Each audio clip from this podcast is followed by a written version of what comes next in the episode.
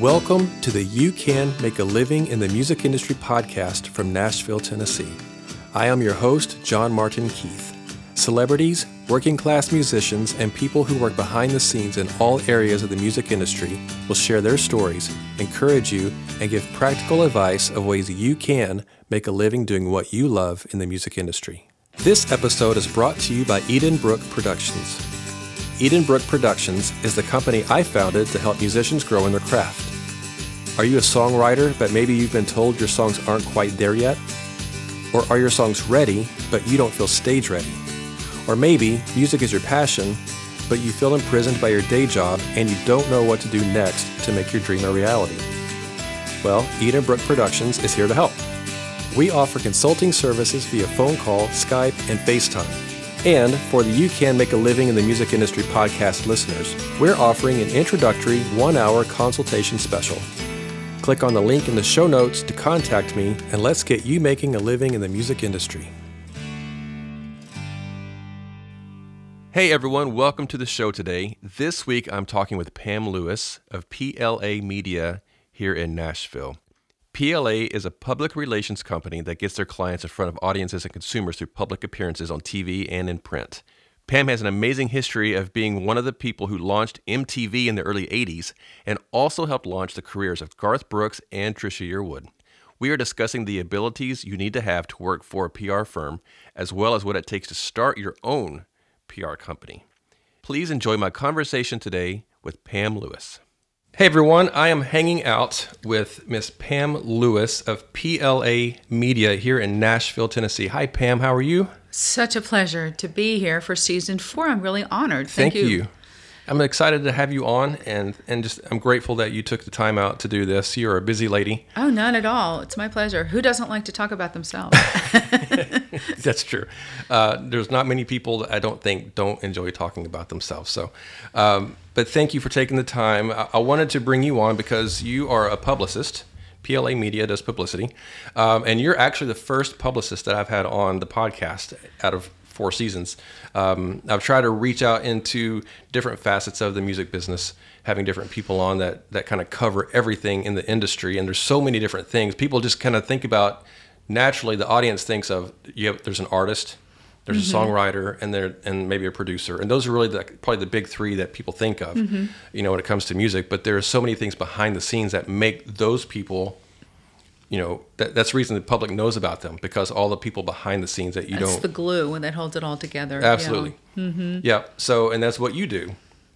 So i wanted to uh, have you on and to tell your story and so if you would just kind of tell us who you are where you're from and what got you into the music business. Well sure and thanks again marty for having me. Sure. I'm um, originally from upstate new york and grew up in a rural area in the beautiful catskill mountains hudson river valley and my dad and mother were self made folks. They both went to college. My father became a superintendent, school superintendent, principal, and my mother was a dental hygienist. And I just grew up with really very much Puritan ethic, hard work, turn the TV off, pick up a book. Uh, education is important, that sort of mindset. I went to a, a small high school, and my father, of course, picked all my teachers and then I went to college on the Finger Lakes, uh, and the college at the point at that point was all women. Was founded in 1868. It's called Wells College. It's still around, and it's a great school, and I, it really allowed me to spread my wings.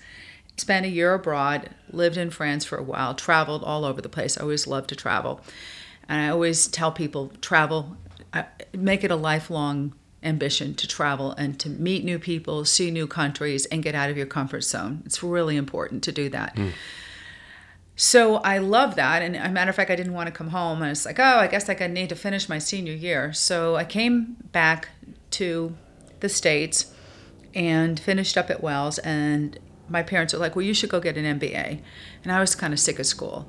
And my mom was like, Well, you should work at the Federal Reserve Bank because I had an econ degree. And I was like, I, I would rather slit my throat than work at the Federal Reserve because it's, I mean, econometrics, all of that is just my eyes glaze over, even though I, I had studied econ.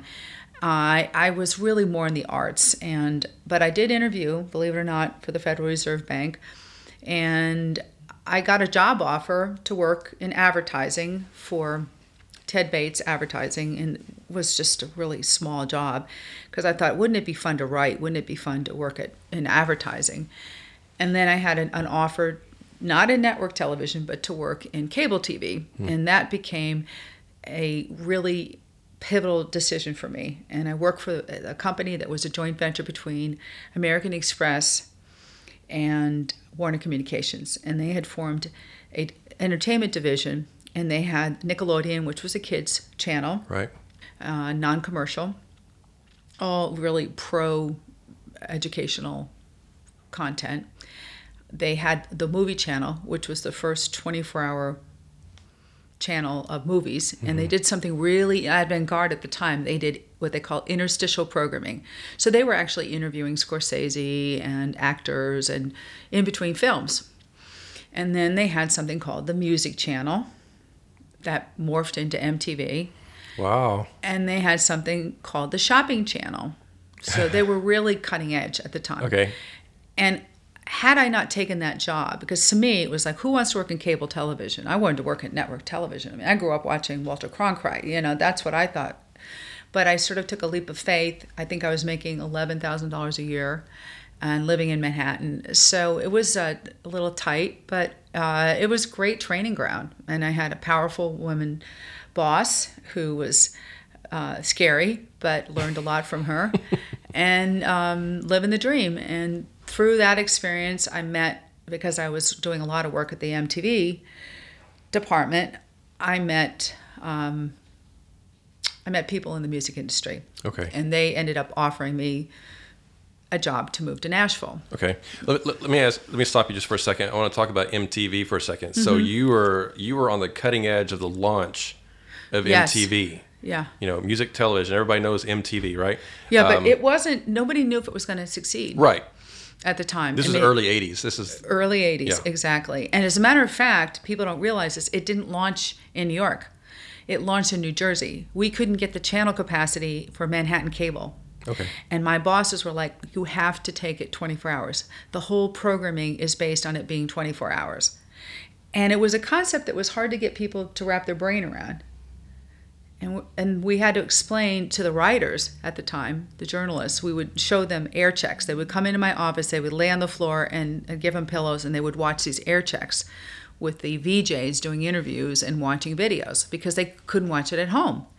And we also needed commercials because it was commercial driven. So we needed two things. We needed the record labels to produce videos. We needed commercials to support it. So Madison Avenue couldn't see it and the music centers were in LA in New York and they couldn't see it. So we had a real pickle trying to get people to kind of wrap their brain around it. So who had videos? International artists. David Bowie, Men at Work, Flock of Seagulls, uh, Dexy Midnight Runner, uh, The Buggles. They all had videos because there were video jukebox shows and video jukebox actually you could go into clubs in Europe in Germany etc and you put in some coins and you could actually watch a video in a club Wow. so they were really cutting edge over the US artists at the time so uh, it's hard to believe looking back that it wasn't as ubiquitous as it is now you know Sure. and of course it's morphed and now there's all these different divisions of Viacom, MTV, and the different channels, and people say, "Oh yeah, well it used to be about music," um, and it was definitely about music. And we also went through a lot of controversy at the time because uh, we had Rick James who wanted us to play his music, and my bosses were like, "It's not, this is not rock music. We can't play this." So he was calling us racist MFers. That was uh, the cover of Billboard magazine, and also we would not play Michael Jackson. Now, my opinion was, why wouldn't you play Michael Jackson? But I was definitely not making the decisions on programming. And so CBS said, either you play Michael Jackson or we're going to pull all of our videos. So guess what? I've read about that. Yeah. Billie Jean got played, Yeah. Thriller got played, and, and the rest is history. Yeah, but at the off. time, there were some cold feet Mm-hmm. about that. Uh, Hard to believe. So, what was your job specifically for MTV? What did you do to help get them going, or once they got going, what did you I do? was doing publicity. I was Okay. covering interviews. We would have the artists would, would be doing interviews in the studio with Paul Simon, or and I would just make sure we would get the photographs and service the, press releases and edit and doing whatever correspondence. And okay. it was early days of word processing. Oh wow. Yeah. So Okay. it was very, uh, it was pretty cutting edge. I mean, I don't think I realized what a phenomena it was. To be be honest, you just sort of get up in the morning, you go to work, and you don't. It, no, it was fun. It was really fun. It I mean, I would be like three or four things to do every night. You know, of this guest list and that guest list, and so it was a kid in a candy store living in Manhattan, as you can imagine. Yeah. Um, So, so- can can you let's stop for a second. Can you just explain to the audience, grade school level, what is a publicist? What is your job as a publicist? What do you do for for musicians and artists, and what is the role that you provide for them as that? Well, the sort of existential thing I say is I listen to you, I hear your dreams, and I try to take your dreams and take it to the next level and make you a household name. Okay. I mean, that's in sort of the most esoteric way. Okay. And that can be f- through our press release, that can be through booking you for an event, helping you do a concert, promoting the concert, finding you uh, a possible endorsement. And there's lots of different ways to do that. But it's basically taking someone, or really a publicist doesn't have to be for the music industry. It could be, I've worked with authors, we've worked with restaurants. We've worked, anybody who is wanting to take their dream and take it to the next level, they hire someone to help them get the word out. And that can be through a plethora of different areas. It could be through print, television, radio, social media, the internet, any any of the the the huge opportunity in the, this communication age that we're in.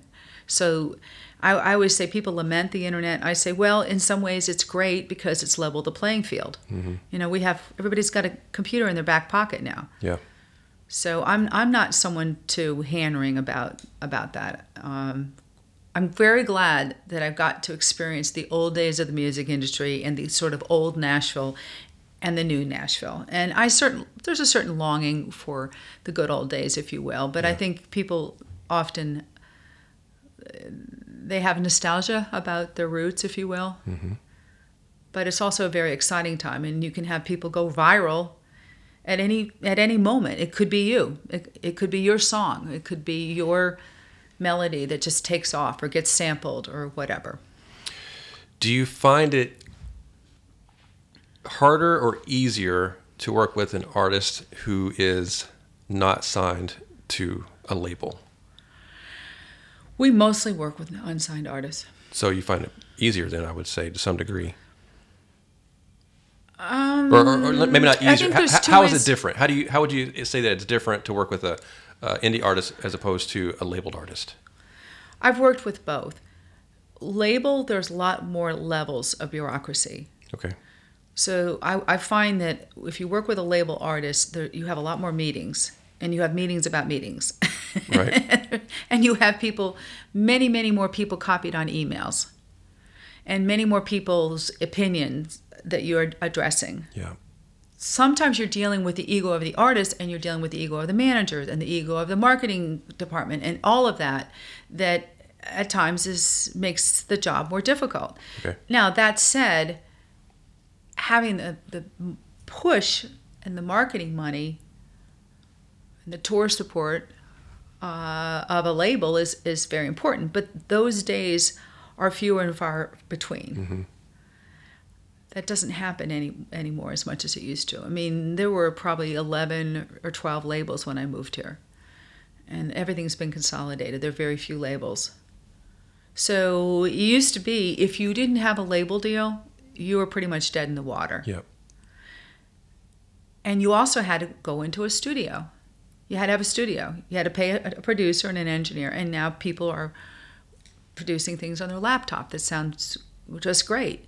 And you had to travel to write with someone. And now you can Zoom. And you look at all of the freedom we have mm-hmm. that we didn't have not that long ago, really. Yeah. Do you think that the budget that a label provides for publicity is, I'm I'm assuming it's going to be much higher than an indie artist is probably going to be able to to to offer for the same services. Not necessarily. Really? Not necessarily, because um, I really think that that I think PR is often misunderstood, not credited, and not as valued as other parts of the business. There's a lot of label waste. So there's a lot of money spent on radio promotion, for example. If you don't want to chase radio, you can save a lot of money. There's also a lot of money spent in the traditional production that it's it's always been hard to recoup because you have these huge budgets.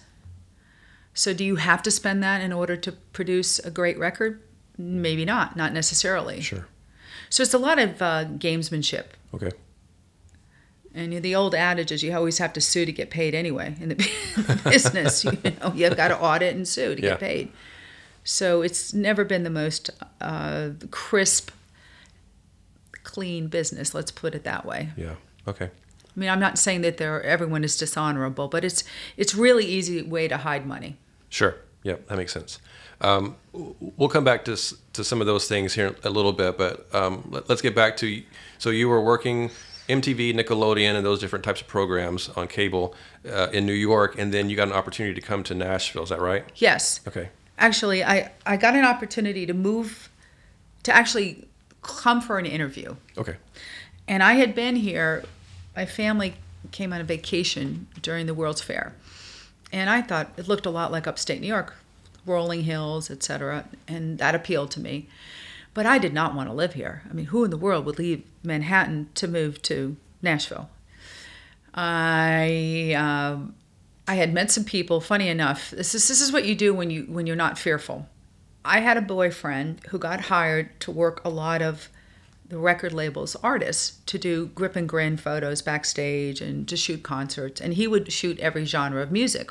And he was an italian guy from new york from brooklyn and he detested country music christian music country music. He, the, he was a rocker. You know he was like hung out with eric clapton. That was his bag so he called me up and he's like, "Oh man, I've got to go to the Meadowlands and I've got to shoot Alabama. Do you want to come with me?" I'm like, "Sure, I'll come." Yeah. And I was just a kid, so I'd get a backstage pass and I'd be backstage at Alabama, and I had really no reason to be there. I, I was just hanging out, and there were people standing around. I had no idea who they were. And they're like, "What do you do?" And I said, "Oh, I work at MTV." And they're like, "You do? You work at MTV?" So who I was talking to? The head of the label. Joe Galante, Yeah. Randy Goodman, Tony Brown. I had no idea who they were. The publicist. So they wanted to get to know me because I worked in MTV, and they're like, "Can we mm-hmm. get you? You know, can, can you get us some swag? Like, we, we we really want to get a T-shirt. Can you get us a T-shirt?" And I would I thought they were nice people, and I didn't mind country music. I listened to Poco and Crosby, Stills and Nash, and I loved that kind of music. And I, I was not a heavy, heavy rocker, although I liked some rock stuff too. So we exchanged business cards, and the, publicist would call me, and she's like, Pam, I need to get to the Village Voice. Who do I talk to at the Village Voice? Well, call Bob Christgau. And then she called me and she's like, I got, uh, we're trying to have so and so's playing wherever. And so she would pick my brain for contacts and we're looking for a video producer. Who would you recommend? You know, we just got to be phone friends. So one day she called me up, and I didn't have time to take her call. And I thought she probably just needed another telephone number. So she calls back again, and she's like, "Listen, this is important. I need to talk to you." And I was like, "What do you What do you need? I'm, I'm busy, Cindy." She said, "You need to come interview for a job in Nashville. I'm leaving.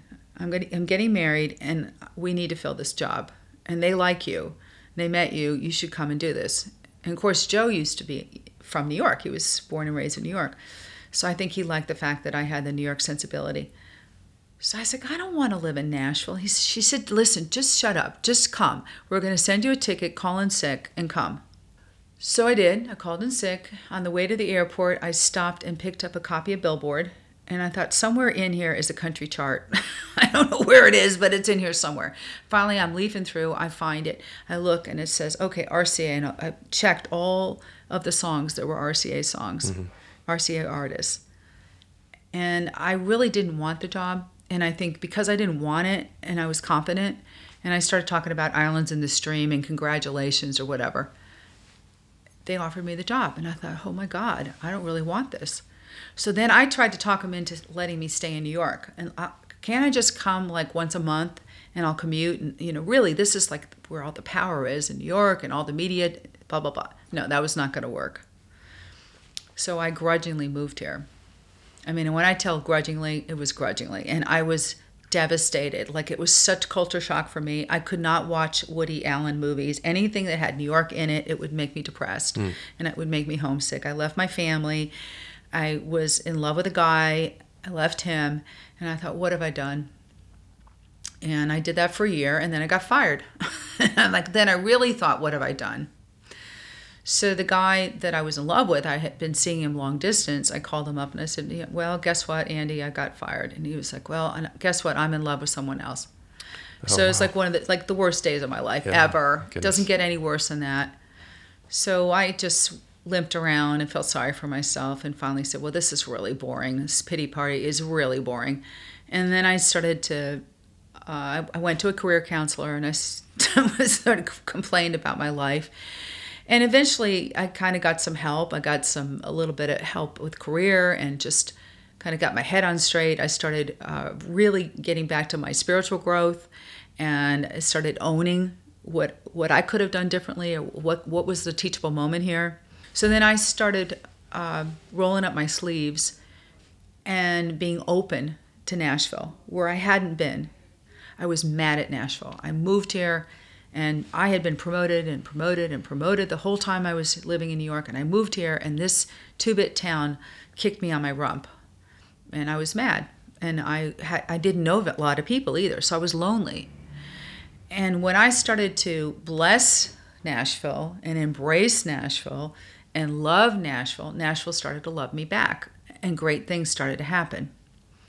And you get what you put out, basically. Mm-hmm.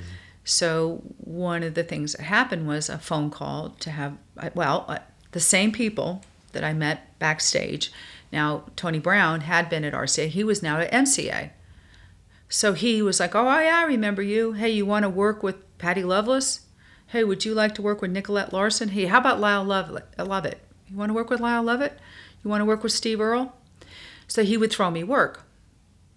And I was doing independent PR for them. Okay so it kept me afloat basically. Yeah. And the CMA threw me some projects, and one thing led to another. And then a guy named Bob Doyle called me, and he he was hard to read. I had several meetings with him. I didn't know what the hey he wanted from me, but finally he said that he was going to leave ASCAP and form a management company, and would I be interested in working with him? And we would partner in a management company. And for the life of me, I was like, well, all right. And uh, so we formed Doyle Lewis Management. And Bob had met this guy named Garth Brooks. and Garth needed help. So he, just getting started at the time. Absolutely. Wow. And Bob had decided to publish him. And so the rest is history. So that was about eight years of my life.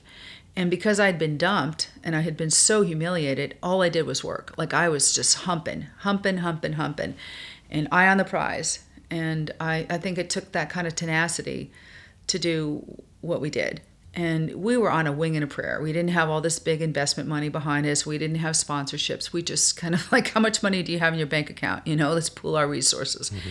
And we were on Capitol Records, which was not the top label. Um, so it was just really very magical time to be alive, you know, and and I'm glad I was young and I'm glad that I had that opportunity. I'm really proud of the work we did. It was not without turmoil and trials and tribulations. And I had already started a PR firm. So when RCA fired me, and MCA and the CMA and some other companies started to throw work my way, I thought, well, I'll form a PR company. And I've always wanted to have my own company, so I'll just do it. And I was sort of working out of my house and had a, a Selectric typewriter and banging out press releases and bios or whatever. And um, I didn't really think that any label would hire me because I'd been fired by the top label, and I sort of felt like I was blackballed. Okay. That may not have been true, but that's the way I felt. Sure. I had felt a lot of shame and a lot of defeatism. So I thought, well, I can start my own company. I can hang my own shingle out. And I never wanted to close it because I never knew if Garth was going to be successful. So Garth started to take off a little bit and I started to get busier. So I hired people to run the company, run my PR company. And then Bob and Garth were like, well, you should close that. And I'm like, well, you know, you've got other things you're doing and I just don't really want to do that. And it's, I was like, well, you know, Tammy Wynette never gave up her musician's license. You know, like I don't want to, if it ain't broke, don't fix it. I'm, aren't I working hard enough for you? Mm-hmm. So I'm glad I didn't. I'm glad I never closed it. And I still have the company. And uh, So the management company was working with Garth, correct? correct. So who was doing PR for Garth if you weren't? Me. You were doing PR, mm-hmm. but it was through the In-house It was in-house through the management company. At Doyle okay. Lewis, yeah. Okay, I see. That makes sense. But I wasn't getting paid as a publicist. It was it, we were just at, at that point there were no 360 deals, so it was all commissioned income. I see. So part of the time I wasn't getting paid at all because there was no there was no money coming in. So it was willing to put sweat equity. in. Sure. Okay. Um, and so now I know you've worked with Garth. You've worked with Trisha Yearwood. Right. Got her her deal as well. Okay. Um, you've worked with Alabama, Oh golly, yeah. Well, that was all RCA, Alabama, and the Judds, Kenny Rogers, yep, um, Dolly, Dolly Parton. That was all. Th- but that was was that doing PR or was that doing management for you? PR. That was doing PR through M- through RCA Records at the time. Is that correct? R- that was RCA. Yep. Okay. And then MCA was the people I mentioned earlier, uh, Steve Earle and Nicolette and Patty Loveless and Lyle, and so they had some uh, interesting op- like left of center projects. Deep Ellum was one of the projects that we worked. And then I had other independent acts that, that I worked with as well. And Bob and I had independent artists that we represented, and s- some of them we had Great Plains who were wonderful, Jack Sundrud and those guys, and Hank Flamingo, and Buddy Mondlock, a folk, uh, kind of in the tradition of Townes Van Zandt and Guy Clark. So PLA Media, you, you've had that pretty much the whole time that you were here in Nashville. Yes. Once you left RCA, you started that, and then you and then you went to work for the management company. Right. and kind of had that on the side. And then Right. once you left management, then PLA Media became your main thing, correct? Right.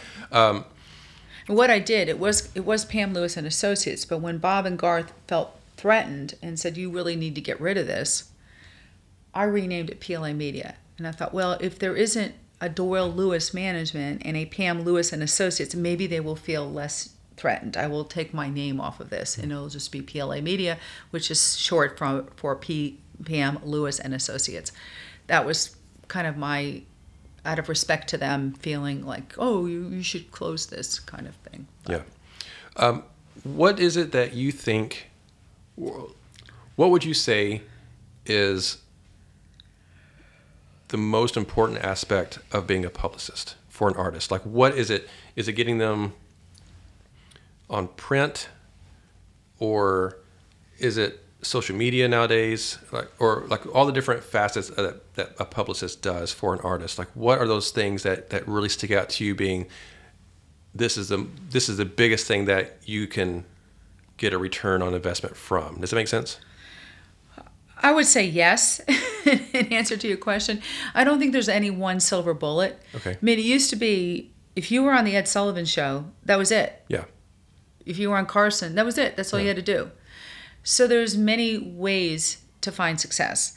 I think being a good publicist is helping connect the dots and Okay. looking for those opportunities and not looking for the obvious opportunities and also being really tenacious. So if you go to one editor and they say no, find another angle. Find another way to enter the door. Or maybe you're maybe you're not getting success promoting a particular album, we'll say, or song. Mm-hmm. Maybe you'll get a story because this particular person you're working with has a charity that they're involved with, or they have a collection. Maybe they love to, their gourmet cook. Maybe they volunteer at a soup kitchen. I don't care why they get written about, as long as they get written about. Okay. And and while they're getting written about, because they're volunteering for Second Harvest, They also there's a paragraph in there about their new album. Mm-hmm. So it's you just don't keep you don't give up. And I think that's the I think with life in general is people quit too early. Sure. Oh, I to- agree with that. You have to look at the long range. I've got to believe that one of the most disheartening, but also the most blessing professions in the world is writing and songwriting because you are fraught with so much defeat. So many times you write a great song and it gets turned down or it never gets picked up or it never even gets heard. So why do you write? Because you can't not write. It's in your DNA. That's what you do. Yep. Mm-hmm. So to me, it's I look at it like a challenge. It's like, okay, this person needs to be marketed. What can I do to find a way to make that happen? What is the challenge to make that happen? Mm-hmm. And write make sure that you're writing a compelling pitch. Make sure that when you're on the phone with someone, if you're lucky enough to get someone on the phone, first thing you say is, Are you on deadline? Have you got time to talk? Because if they are on deadline, don't bother. Okay. Call back another time. That's good advice. And just be tenacious. And at any given outlet, there's usually potentially other people that you can go to. And there are some editors that would rather talk to a woman. There are some that would rather talk to a man. My uh, one of my early teachers said, "Find common ground. Whoever you get on the phone, find common ground." So you can talk about the weather. You can talk about sports. You can talk about, "Hey, how was your Easter? How was your Passover? Whatever." Yeah. Find some common ground. Become a human being. Right. And then when you, you build that confidence, they're more likely to take your call. Mhm. And you don't waste their time. You don't go off in tangents. You're succinct. And you're very appreciative. Sure. Thank you for taking my call. I, I know you, you don't have to talk to me. Thank you very much. You can't be so, you can't be brusque. You can't be entitled. I would say a lot of people that come here and we have an internship program, they don't like to talk on the phone. That that is strikes fear in them. so They're so used to texting nowadays or Yeah. Facebook or social media, whatever. all of the above. Yeah. And they also uh, they don't value words. Yeah. It's harder for them to. uh, You don't find as many good writers. And they don't read. They don't read for fun. They read because they have to. Or they read because they're googling something. But just the joy of picking up a book, that don't you don't see it as often. Yeah. And I think uh, Mary Martin, who was one of the great A&R people and managers, she was managing Vince Gill. She had a sign in her office, and the sign said, "If you don't read, you can't write." And I think there's a lot of truth to that. When in a in an artist's career, do you suggest that they would hire a publicist? Just like when an artist starts out, they don't automatically get a manager. They don't need one when they first start out. There's nothing to manage. Right, exactly. Until they start getting some, you know, they're out playing shows around their hometown or in the region or things like that, and they start getting some exposure, and that gives a reason for a manager to come on and start putting them into other opportunities. So, in that same context, like when would you see see that it's a good idea for someone to hire a publicist for an artist to do? Well, I think you need to if you're an artist, and I understand the sanctity, if you will, of being an artist, how difficult that is, especially if you are also a singer songwriter. And there's an art and there's a certain amount of divine intervention to being an artist. I get that. But just because you want to write and just because you want to sing doesn't mean that anybody cares or anybody is going to buy what you do Right. they don't have to. You are not entitled to that. Mhm. Therefore, I say to people, if this is what, if there's anything else you can do, anything do it. that will make you happy, do it. You're not the first person that on the, has been on the show to say that very same thing. No, you know, Willie Nelson was asked, what would you be doing if you weren't doing this? If you weren't successful? He said, what do you mean? This is what I do. So if that's what you do, that's what you do. Yeah. You ask Van Gogh, what would you do? Van Gogh was a painter. That's what he did. That was his raison d'etre. He was following his bliss. Okay, so this is the same thing with music.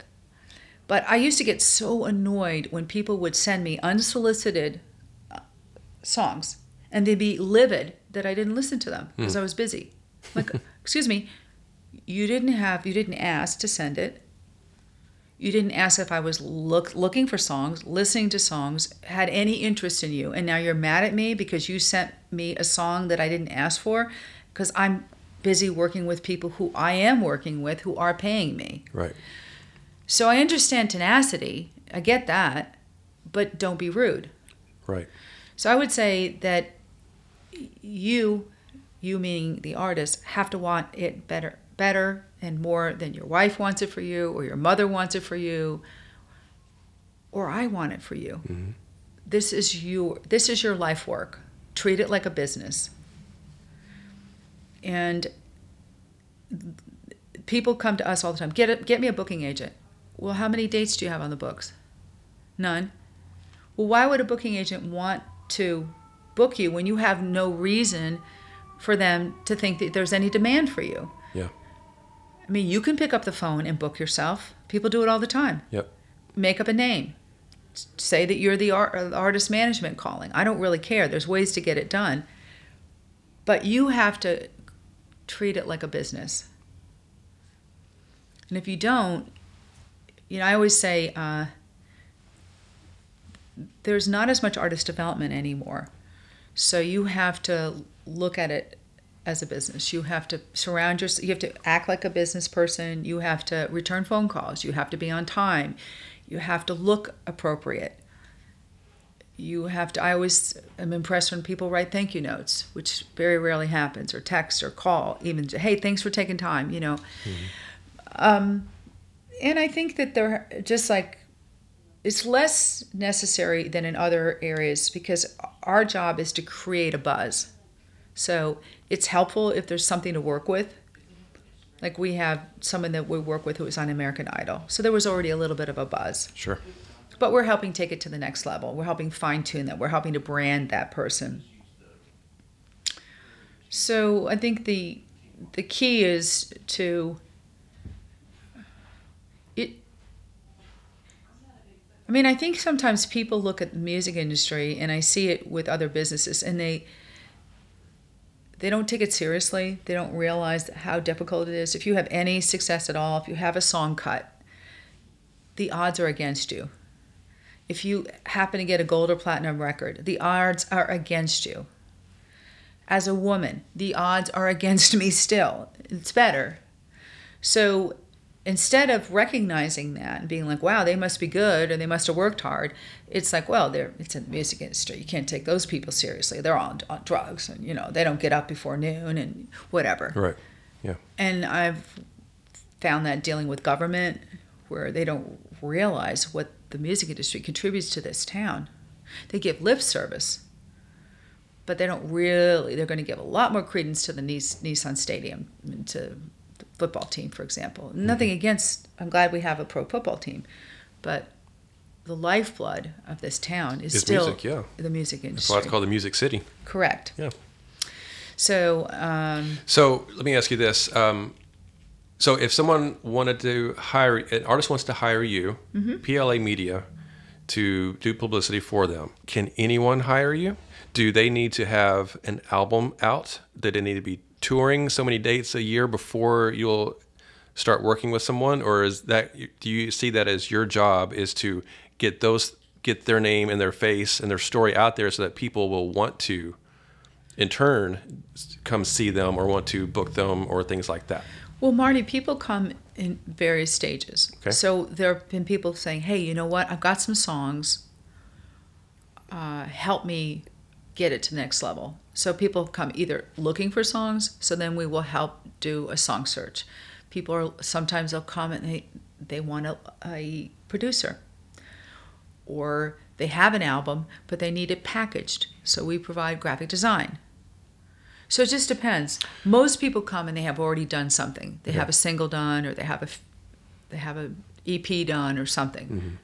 But it just depends. I've worked with people that have nothing going on, and they have some investment money, or they've done a GoFundMe or something. They have a little bit of money to work with. So uh, let me ask you this. Um, My job is to make whatever they have be as professional as possible. Sure.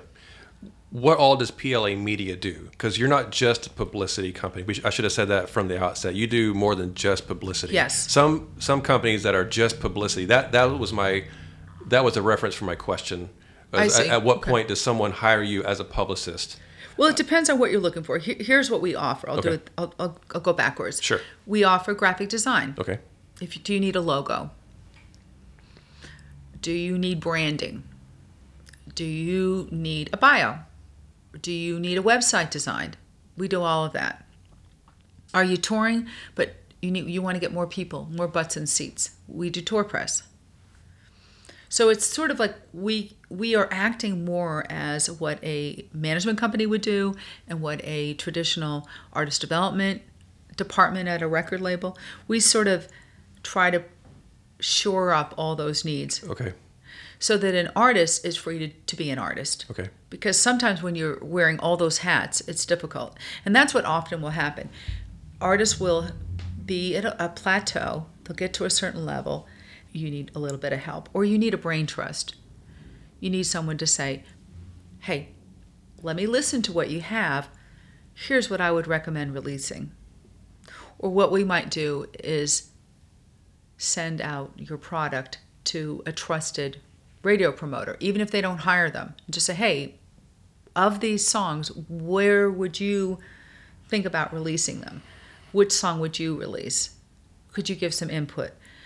But often the artist doesn't have those they don't have those connections. Right. They may need a video promoter. They don't know who to call. We do. They might want to work on possibly having a Spotify promoter. They don't know who to talk to.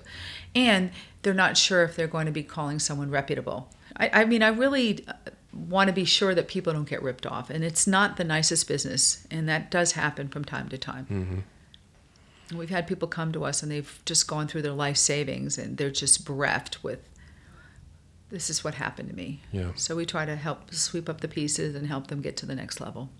Can you say, uh, at least on an estimate level, of what it it costs if someone wants to hire um, PLA Media? Since we're talking to you, that we'll we'll use you if we can. Um, like, what is the cost for someone to hire PLA Media to to be a publicist? Uh, It depends on what they're looking for. I would say very bare minimum two two grand to twenty five hundred a month. okay. And then if you want additional services, it would escalate from there. If you wanted also social media as well on top of that. Okay, and that's just a continuing every month as long as they're they're It working with It you. It doesn't have to be. Uh, some most people we work with, it's a monthly retainer. Some people will do it a la carte, and typically, what I try to say is, if you really want an impact, you need to be with us at least three months just to kind of roll up our sleeves and get a little bit of momentum.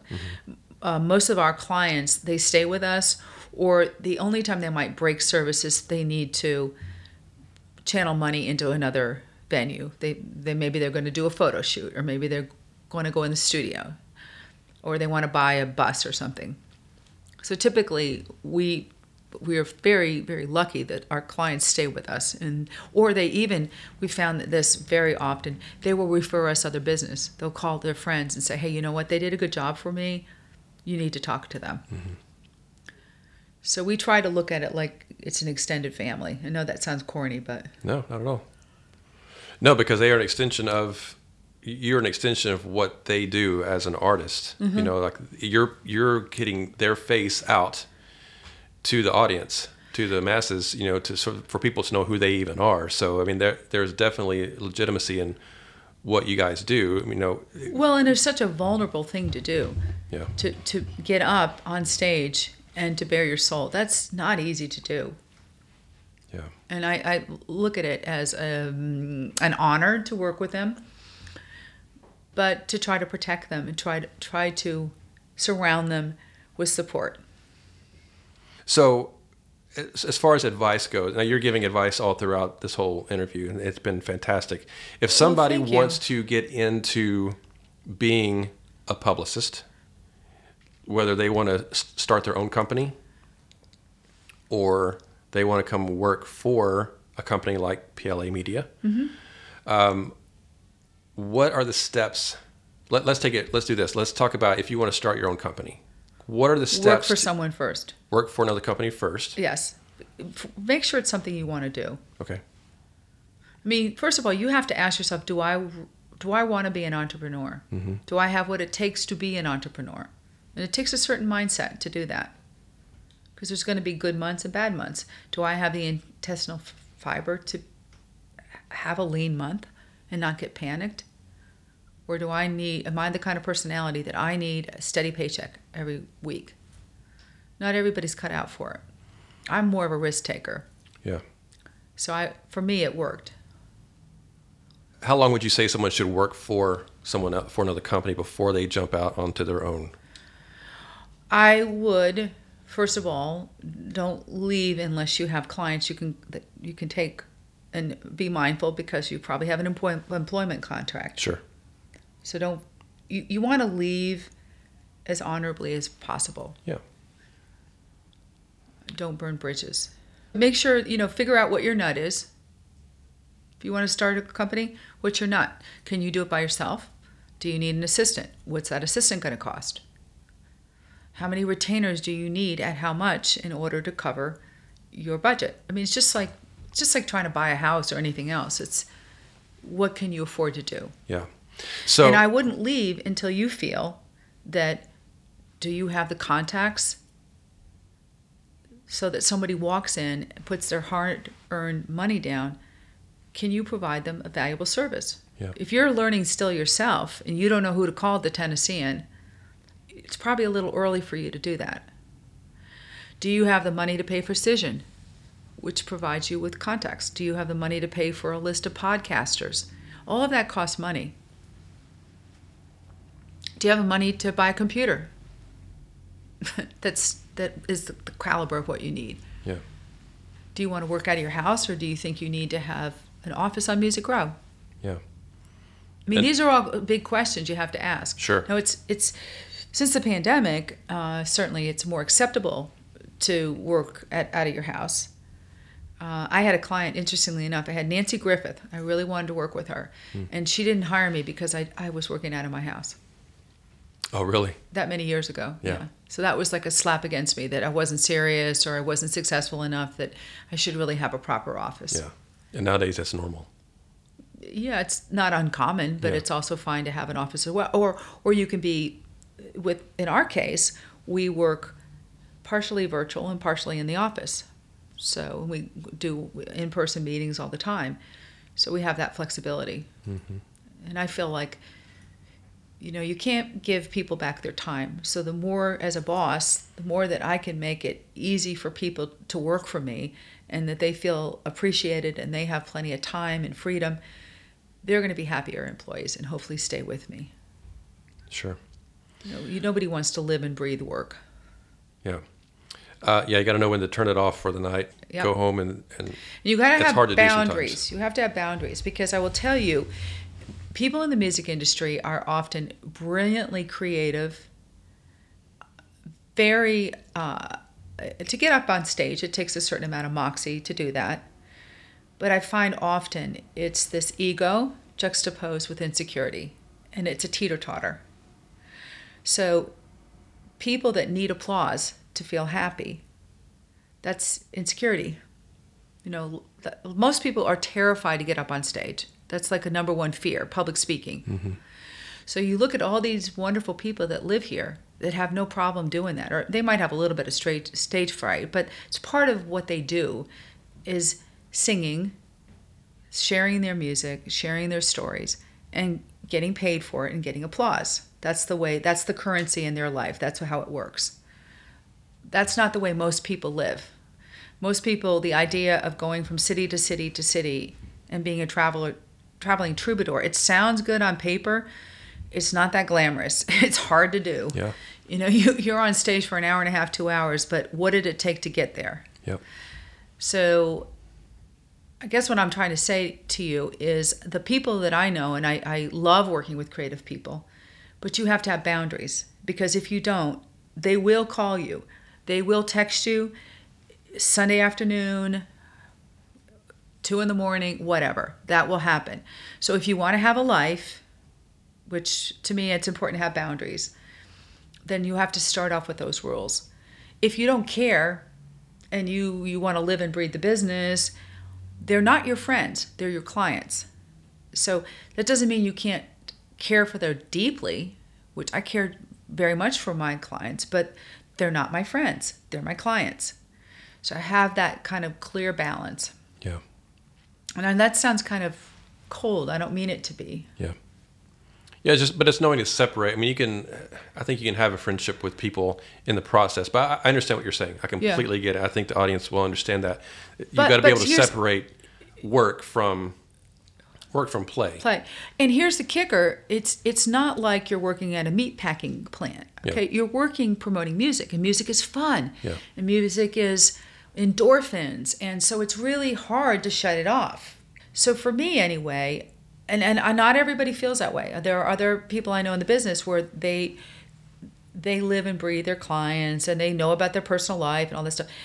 I don't need to know about your marriage. I don't need to it's not my business. Yeah. You know, I mean, I'll listen a little bit, but I'm not a marriage counselor.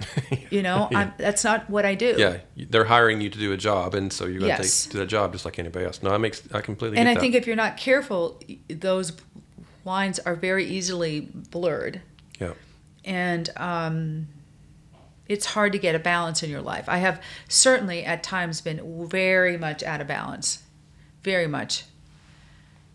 And so that goes along, along more with artist management, where I think, again, I mean, I can remember one of the early managers for the Judds. I mean, the Judds moved in with him and his wife for two or three years because he was kind, I guess, and I don't know. I mean, I was like, wow, that that was quite a commitment. Yeah. And they ended up leaving him and going somewhere else. But I mean, name any other business that, that would happen. Any other business. yeah. Interesting. So it's there's all these cross-pollinated relationships and boundaries and that are kind of blurred. Yeah. And one of the things I know you have to be really careful of is as you do build relationships, you have to be careful not not to burn those bridges, not to ruin a relationship and a friendship. Because I think inevitably you, if you work with someone long enough, you're going to create a friendship with them. Hopefully, familiarity breeds contempt. Yeah. So you just have to be really careful that you don't overstep boundaries and things like that. Well, but, and also if you're an artist manager or if you're um, a publicist, you're dealing with really creative people, and creative people are sometimes vulnerable. And the mm-hmm. reason they're great at what they do is they're, they're they're they're able to access that part of their brain, that part of their creativity, or the God source, whatever you want to call that.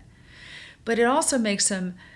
Um, it's hard for them sometimes, I think, to mainstream into the rest of the world, and I think that's why so many people in the in the business struggle with addiction, hmm. struggle with mental health.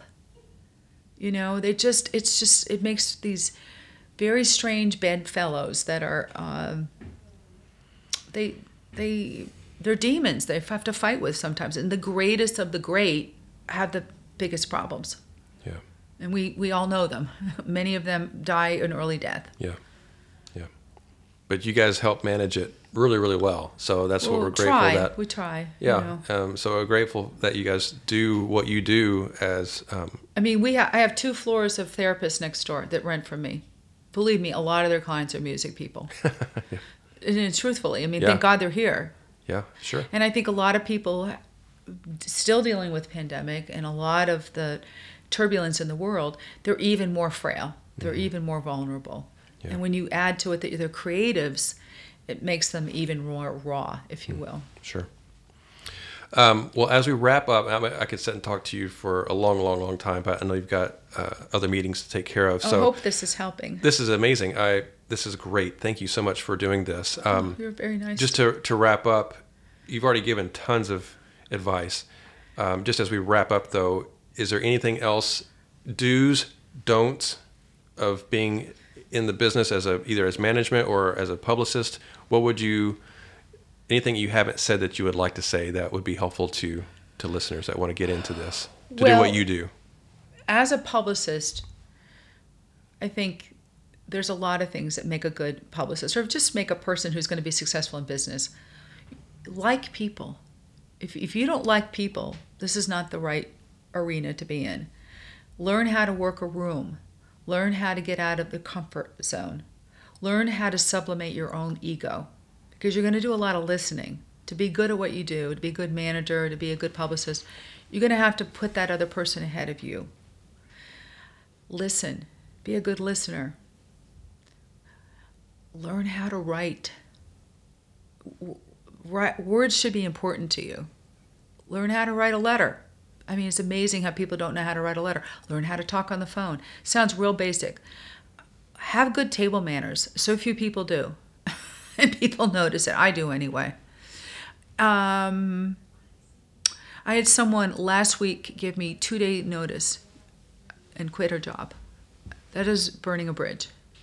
And then said, I didn't know that I should have given two weeks. Really? Yeah. And that was just pretty devastating. So that unfortunately it's a it's a small town. If someone called about her and she was a good worker, I would not give a good recommendation because that was such a, a lack of respect for us and left us in the lurch. Yeah. We'll get through it, we always do. So just realize what your the ramifications. I, what I realized when I moved here is that it's a big small town. You can have a lot of anonymity in New York City. You cannot hear people talk. And you can do one bad thing. They, especially if you're trying to be respected by artists, don't go out and get plowed with them. You know, you got to be the adult in the room. You got to be the one that gets up and, and meets, is able to make the nine o'clock morning uh, phone call, right. or whatever it is. Dress appropriately, especially if you're a woman. Watch what you post on social media. It will follow you the rest of your life. It is like styrofoam. And we have a woman that came to us. We didn't hire her because her social media was so skanky. She came in here with this plunging neckline, and I'm like, she's she's not an artist. She's you know I don't want that kind of personality, and I'm not a prude at all. But that's not who I want representing my artist. Sure. You're not in competition with the artist. You're you are the adult in the room who is protecting that artist and making sure that you are presenting that person in a professional manner and yourself in a professional manner. Mm-hmm. I would watch vulgarity. I mean, I know someone totally out of the music business has lost so much respect because the the way they speak. Uh, and the kind of people that they're interacting with, it has really hurt them, even though they're brilliant. And if they could shore that up, but unfortunately, the damage is done. Yeah. You see, and it's, there's sometimes there's no going back. If you're having a bad day, don't go out in public. just, just work out of your work at home, whatever. Just it's just not a great idea to go out and put that face out there. And I think also people perceive the music industry and the arts in general as being glamorous. So they might be in a very mundane job that they work, and so they look at what we do as, wow, that's exciting. And in many ways it is. It's very gratifying and it's fun.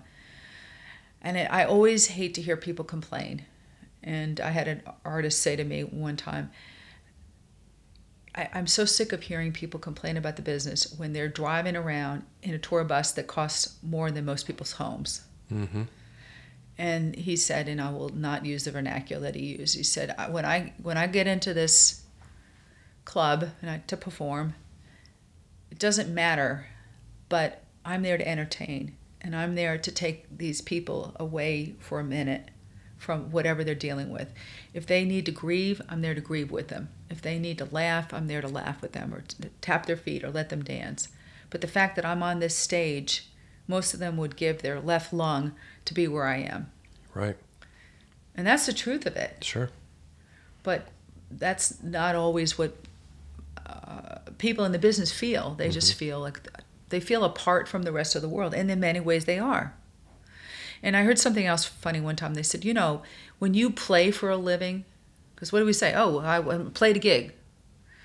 Well, what's the word play? It's not work, it's play. So I think that's part of why people don't take musicians seriously mm-hmm. sometimes. Well, they just they're they're just musicians, you know. They would work for free, and many of them do. Just go down Lower Broad, you know? Right. Yeah. so you know the success really if there are a lot of other ways to make way more money you know there's the lucky people that really make a killing but they're they're not that many. But the other thing is if you don't have to be a professional musician you can you can sing in the church choir and still feel gratified. You can have a guitar pull at your house and learn how to play the guitar and go online and be the best musician you can for you and your friends and your family. You may not want to be an arena act. That may be more than you want you're willing to, to deal with. Mm-hmm. and that's there's no sin in that either. It's yeah. just what makes you happy sure. and, and not having regrets if you will feel in 10 years, 20 years, when you're on your deathbed, I should have, then do it and give you give yourself a, a limit of how much time you would you're willing to put into this. Yeah. That's fantastic. Well, thank you. My pleasure. That's great. I'm super excited for for people to to hear this and I know it's going to bless a lot of people and well, give people you. things to work on and to reach for, goals to reach toward in their in their careers as well. So um, have fun too. Just don't take it too seriously. Absolutely. Just have fun and lighten up. you know, the the world doesn't doesn't need more angst. Yeah. The world needs more love and levity and smiling, yeah. happiness. That's what we need. You know, it's the best remedy. Well, more God. Yeah, absolutely. Uh, yes, and that's a perfect perfect note to end on. So thank you for your time. I'm so grateful. My pleasure. Thanks and for coming to Historic Music Row. I love being on Music Row. I haven't been down here for a while, so I'm grateful to get to come be down here. Well, so. go look out front. We have a historic sign. So take a look at it. It tells about the history of these, this area. It that. has the original plat for the buildings. Awesome. Yeah. Thank you. Have a great day. You as well. All right, guys, there you have it. I hope you had a great time listening to our conversation today. I hope you take what we've talked about today and find ways to apply it to your career as well. Please be sure to like and subscribe to the podcast on whatever platform you listen to it on. And please share it with all of your friends so that we can continue to get this message out to everyone around the world. Remember, Edenbrooke Productions is here to help if you need consulting services via phone, Skype, Zoom, or FaceTime. Let us know how we can help you begin to make a living in the music industry.